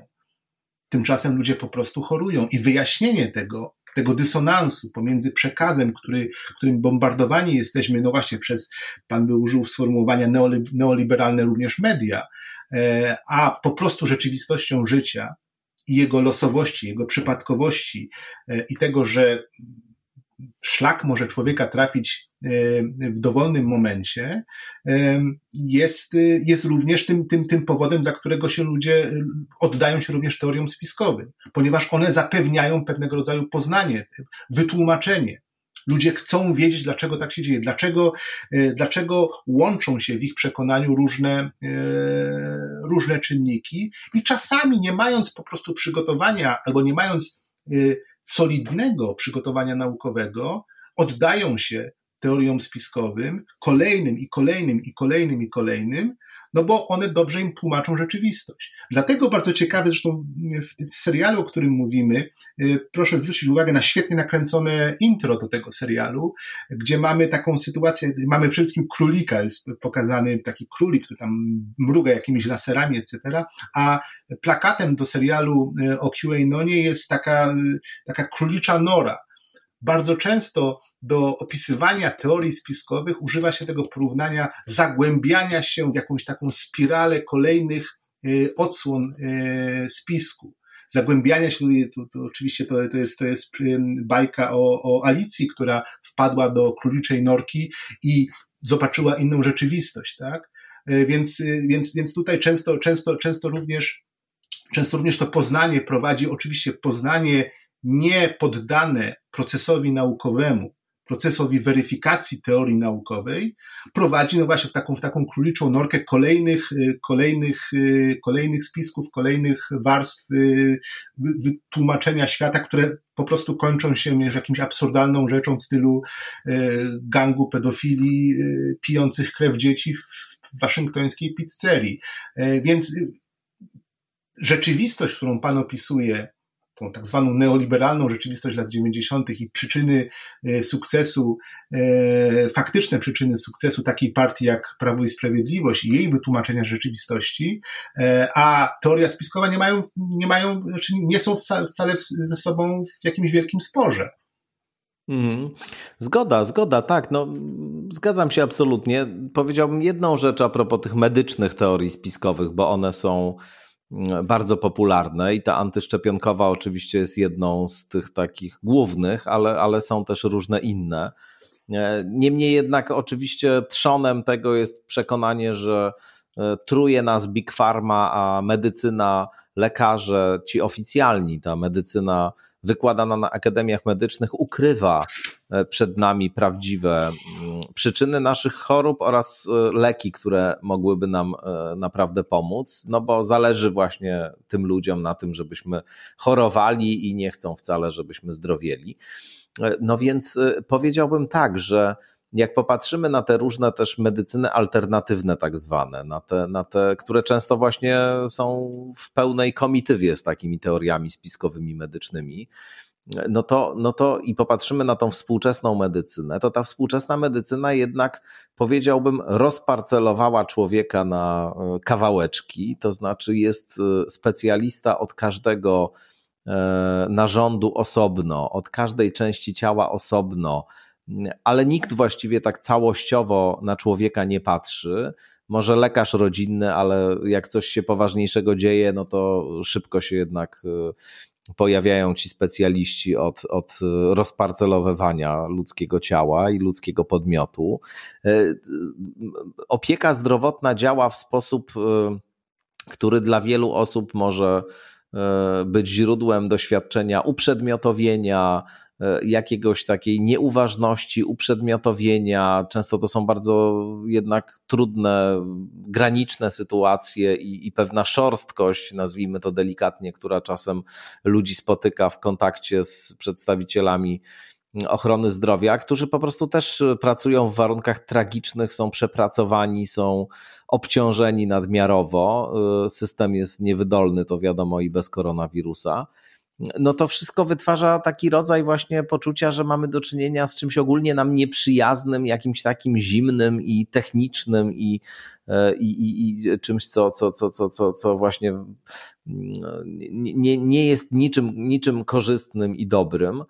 Natomiast jak idziemy do e, homeopaty, na przykład, albo jakiegoś e, szamana innego, albo, albo sprzedawcy jakichś cudownych E, środków, to on bardzo uważnie nas słucha, rozmawia z nami, e, czujemy się jakąś e, integralną całością, często właśnie pewne elementy takiego myślenia magiczno-duchowego jeszcze w tym wszystkim się po, pojawiają. I znowu tutaj ten, ta, to uprzedmiotowienie, rozparcelowanie, którego ewidentnie współczesny pacjent doświadcza w kontakcie z medycyną, też jest świetną pożywką dla takich narracji, które E, no dają jakąś niesamowitą, ale atrakcyjną też pod wieloma względami opowieść o, o nas samych, o świecie, o sensie naszego cierpienia, o złych ludziach, e, a nie o przypadku przerażającym, którzy e, za naszym cierpieniem stoją i tak dalej, i tak dalej. Ja, mówię, ja tutaj jestem specjalistą raczej z, ze względu na, na doświadczenie wojskowe, raczej specjalistą od drugiej strony, nie od ratowania życia, ale od no, przynajmniej z założenia, od jego, e, od jego, od jego odbierania. Mm. Mówię to z ponurym uśmiechem, ale mm. ja wam jednak stawiam, stawiam na, e, stawiam również w wyjaśnianiu takich zjawisk jak przemiany i te główne prądy myślenia w polskiej polityce, ale również przemiany i główne prądy myślenia w polityce na przykład amerykańskiej, czy w ogóle w, w polityce pandemicznej i postpandemicznej, e, stawiam e, wielki, wielki, e, wielkie pytanie o jakość instytucji, o upadek instytucji, o, o jakość instytucji, znaczy w tym sensie o jakość państwa, jako zbioru instytucji mającego służyć, służyć obywatelowi. I, i w, w tym wielkim w Ameryce to jest autentycznie wielki zawód wobec państwa, jaki Amerykanie odczuwają co najmniej od, lat, od początku lat 2000. E, również odgrywa, w moim przekonaniu, odegrał rolę e, zasadniczą w tym, w tym kryzysie, który Ameryka przeżywała e, co najmniej od 2016 roku w postaci prezydentury Trumpa, która była przecież prezydenturą antypaństwową antyinstytucjonalną.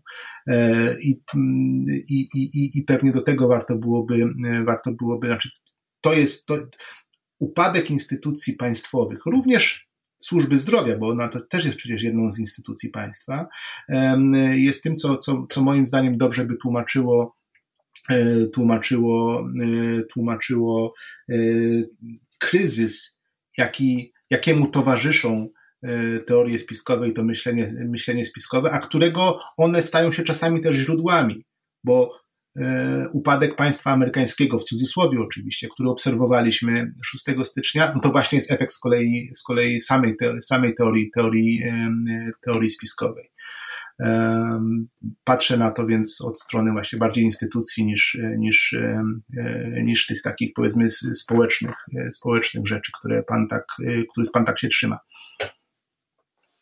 No tak, niewątpliwie. To znaczy ten wątek y, antyinstytucjonalny to, to w ogóle jest taka cecha charakterystyczna y, w pewnym momencie y, w tej najnowszej historii politycznej Stanów Zjednoczonych, bo przecież Tea Party, czyli właściwie takie polityczne zaplecze Donalda Trumpa, cały ten alt-right, Steve Bannon, osobliwa postać, też pojawiający się zresztą w filmie o QAnonie, lider e, amerykańskiej alternatywnej prawicy, alt-right właśnie, e, to są wszystko ludzie, którzy bardzo chętnie odwołują się do takiego e, doświadczenia braku zaufania do instytucji, poczucia, że, że państwo jest przeciwko obywatelowi, że te instytucje są skorumpowane, przeżarte biurokracją, etc., etc., i że należy tutaj na tym, e, na ty, należy się od nich odwrócić i, i ale i również oni inaczej, e, inaczej budować ten cały porządek.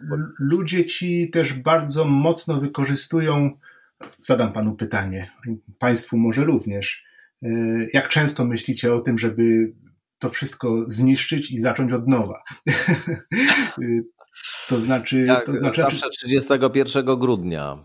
Tak, to jest tak, to jest te, te, te, to jest dobra data, żeby zniszczyć poprzedni rok i zacząć od nowa faktycznie.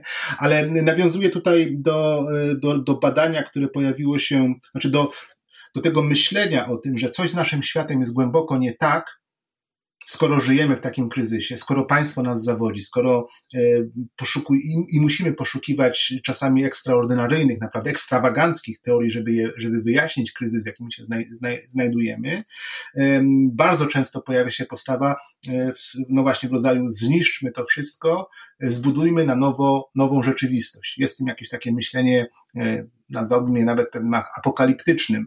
To znaczy, że, że, że przyjdzie jakiś przełom, który, który następnie odnowi, e, od, odnowi naszą rzeczywistość i ona będzie nieco bardziej uporządkowana. Ja to się odwołuję do badania znowuż z czasów prezydentury Trumpa, to był bodajże 2018 albo 2019 rok, e, badanie zatytułowane Need for Chaos, e, gdzie na pytania, to już sobie muszę je znaleźć, bo to są bardzo ciekawe pytania, e, na pytanie w rodzaju nie ma szans na naprawę społeczeństwa, trzeba je rozwalić, 40% Amerykanów e, odpowiedziało tak, że to jest prawdziwe zdanie. Albo na, na, na zdanie, e, kiedy myślę o naszych instytucjach, nie mogą się powstrzymać przed myśleniem, a niech idą do diabła, również 40% Amerykanów odpowiedziało, e, odpowiedziało pozytywnie, 24% zidentyfikowało się badanych, to było duże badanie, około 15 tysięcy 15 e, tysięcy respondentów. Zdanie w stylu społeczeństwo powinno zostać spalone do ziemi, burn to the ground, 25% badanych odpowiedziało, również identyfikowało się z tym pozytywnie, z tym, z tym, z, tym badaniem. I to było jakby badacze... Trochę straszne Trochę, trochę straszne, ale, ale też y, pokazujące, no moje, czy badacze, którzy opublikowali te badania, mówią, czy zaczynają swój, swój artykuł, bardzo długi zresztą, od pytania, jak często myślicie o tym, żeby, że trzeba to wszystko po prostu zniszczyć, tak? Zwracają się do czytelnika.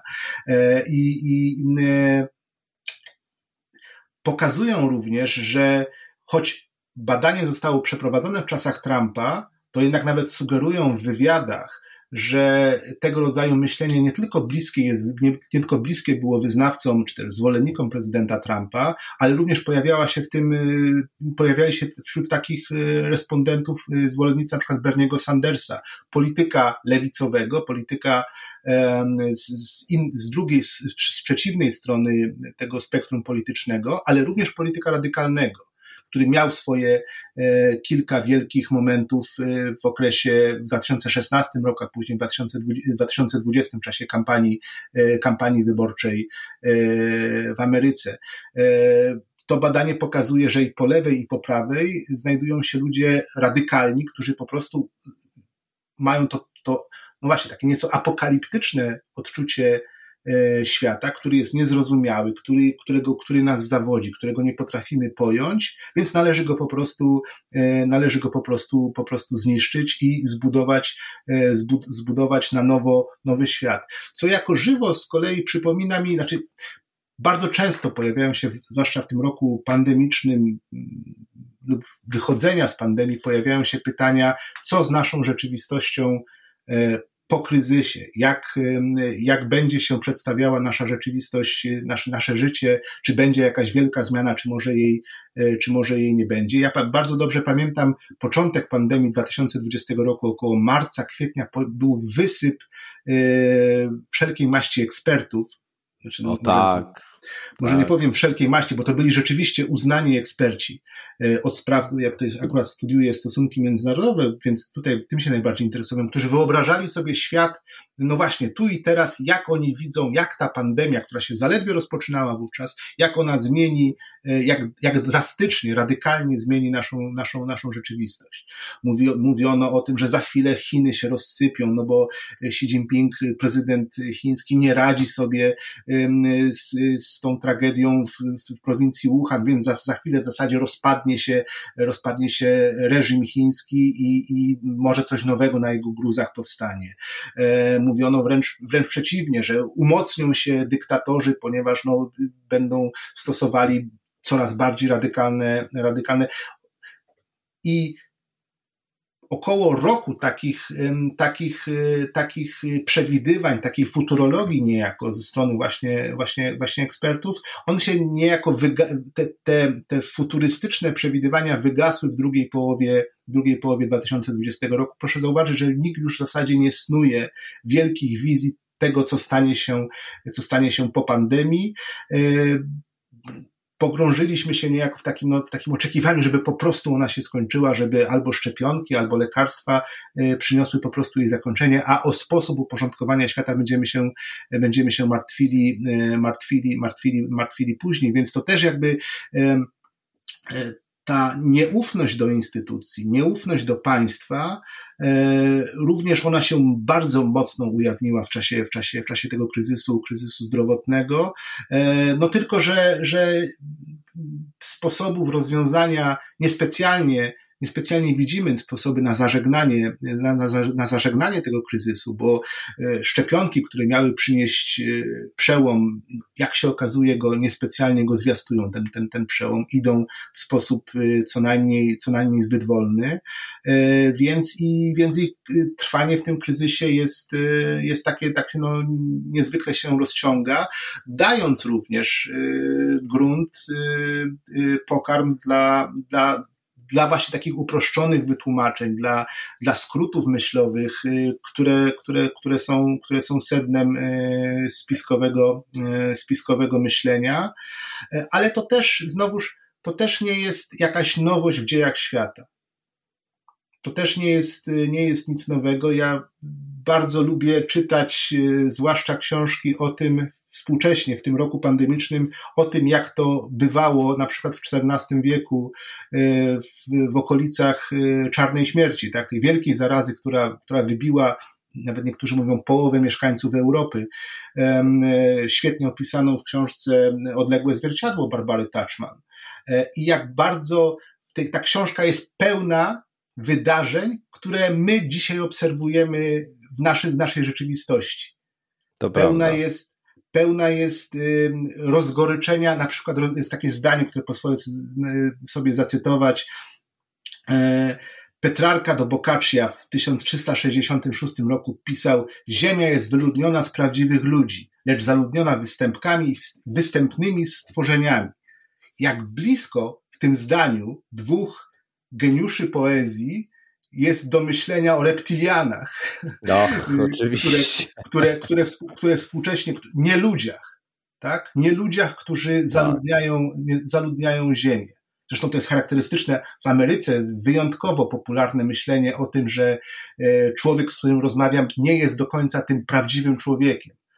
Cała literatura Filipa Dicka na tym polega, że nie jesteśmy, że człowiek, z którym, którego widzimy, nie jest tak naprawdę tym, kim, za, kogo się, za kogo się podaje. E, Więcej, my nie jesteśmy tymi, za, ki, za kogo się uważamy. U, u Filipa Dicka, rzecz jasna, bo tam e, wątek, e, wątek podważania swojej własnej tożsamości też jest bardzo istotny. Również Barbara Touchman przy, przy, przytacza, przytacza relację Jeana de Roquillet. Kościół jest wyniszczony przez, przez klęski, i świat, i, i, i, wyniszczony przez klęski Kościół, i, przepraszam, Kościół wyniszczony przez klęski i chciwość odrodzi się i świat będzie lepszy. Czyli znowuż mamy to, to, to, to, oczekiwanie, to jest, to jest cytat z 1356 roku, oczekiwanie, że instytucja, która była przecież fundamentem życia tam, tamtych ludzi, tamtego, tamtych, tamtych społeczeństw, ona jest w zasadzie wyczerpała się, wyczerpała swoją moc instytucjonalną regulowania, porządkowania świata, musi nastąpić jakieś, jakieś odrodzenie. Proszę spojrzeć na, na, na, na to, co dzieje się we współczesnej Polsce, gdzie Kościół był przecież e, fundamentem naszego porządkowania, porządkowania świata i jak mocno on jest w tej chwili opanowany przez e, liczne, liczne plagi, jakie no, sam, sam, sam spowodował. Bardzo ciekawe właśnie jest moim zdaniem to patrzenie, poszukiwanie e, poszukiwanie wiedzy na temat naszej przyszłości, poszukiwanie w poprzednich, w poprzednich, poprzednich tak, tego rodzaju kryzysach, które, które, które tak naprawdę obfitowały w wydarzenia, niezwykle podobne zwłaszcza te wydarzenia, takie powiedziałbym, spiskowe, wydarzenia e, pokazujące, jak ludzie usiłowali radzić sobie z kryzysem, bardzo podobne do naszych, do, do naszego, do naszego myślenia. Wybuchy tak zwanych ruchów milenarystycznych, które towarzyszyły czy krucjatom e, w XII-XIII wieku, czy zarazom w wieku XIV, w XVI, opisane w książce Normana Kona, wydanej zresztą po polsku w Pogoni za Milenium, które pokazywały tak naprawdę, jak ludzie reagowali na te wielkie kryzysy społeczne, jakie funkcje, ruchy milenarystyczne, czyli te ruchy, które zwiastowały tak zwaną tysiąc, powtórne przyjście Chrystusa i tysiącletnie rządy Chrystusa e, i następnie, e, następnie znaczy e, ten, ten okres takiego, takiego powtórnego przyjścia, second coming, jak pisał, co tak pięknie opisał Jec w swoim, w swoim, w swoim, w swoim wierszu on, ich się mnóstwo pojawiało, pojawiało przy okazji przełomów społecznych, ale e, Kon opisuje e, te ruchy jako nie jako również nie tylko jako tłumaczące rzeczywistość, ale pokazujące, że ludzie wykluczeni poprzez zjawiska społeczne, e, robotników najemnych, rzemieślników, którzy nagle tracili pracę, ponieważ kryzys spowodował zmiany w strukturze, w strukturze społecznej, w strukturze pracy, na rynku pracy, e, kryzysy finansowe, etc., tamtego, tam, tam, tamtych czasów, e, usiłowali odzyskiwać swoją tożsamość, gromadzili się wokół jakichś charyzmatycznych proroków, charyzmatycznych liderów, którzy przywracali im tożsamość. A więc co robili? Przywracali spokój świata, tak? Przywracali tym ludziom pewnego rodzaju poczucie, poczucie bezpieczeństwa po prostu. I, i, i tego rodzaju, tego rodzaju, tego rodzaju ruchy, które mówię, były, towarzyszyły wszystkim wielkim przełomom, wszystkim wielkim kryzysom społecznym, zdrowotnym, e, katastrofom naturalnym, no my chyba jesteśmy również świadkami takich właśnie, takich właśnie ruchów, no chociażby w postaci tego nieszczęsnego QAnona, tak pięknie sfilmowanego przez w serialu, od którego zaczęliśmy rozmowę. To tu postawimy kropkę, chociaż chciałoby się jeszcze rozmawiać i rozmawiać, bo to przepastny jest temat, jako się rzekło wcześniej, ale to wrócimy do tej rozmowy, bo jeszcze sobie myślę o teoriach spiskowych e, w takim większym przybliżeniu porozmawiamy. Nie raz, mam nadzieję. Tymczasem raz jeszcze ja bardzo panu mam nadzieję, dziękuję. tym bardziej, że chciałem ujawnić swoje związki z QAnonem i z jedną z prominentnych postaci QAnona, ale może będzie kiedy indziej okazja. Zachowam ale to w swoim... to teraz... Deep secret. Teraz absolutnie zrobiliśmy naprawdę duży apetyt, myślę, wszystkim, którzy E, nas słuchają i będą czekali na tę kolejną rozmowę, no to się jakoś wkrótce umówimy. To e, od razu mogę powiedzieć. E, tymczasem raz jeszcze dziękuję. Pułkownik rezerwy Piotr Łukasiewicz był Państwa Dziękuję gościem. uprzejmie. Pozdrawiam Pana i słuchaczy. I ja również pozdrawiam Państwa. No i zapraszam oczywiście do kolejnych odsłon skądinąd. Wszystkiego dobrego. Miejcie się zdrowo, no i do usłyszenia.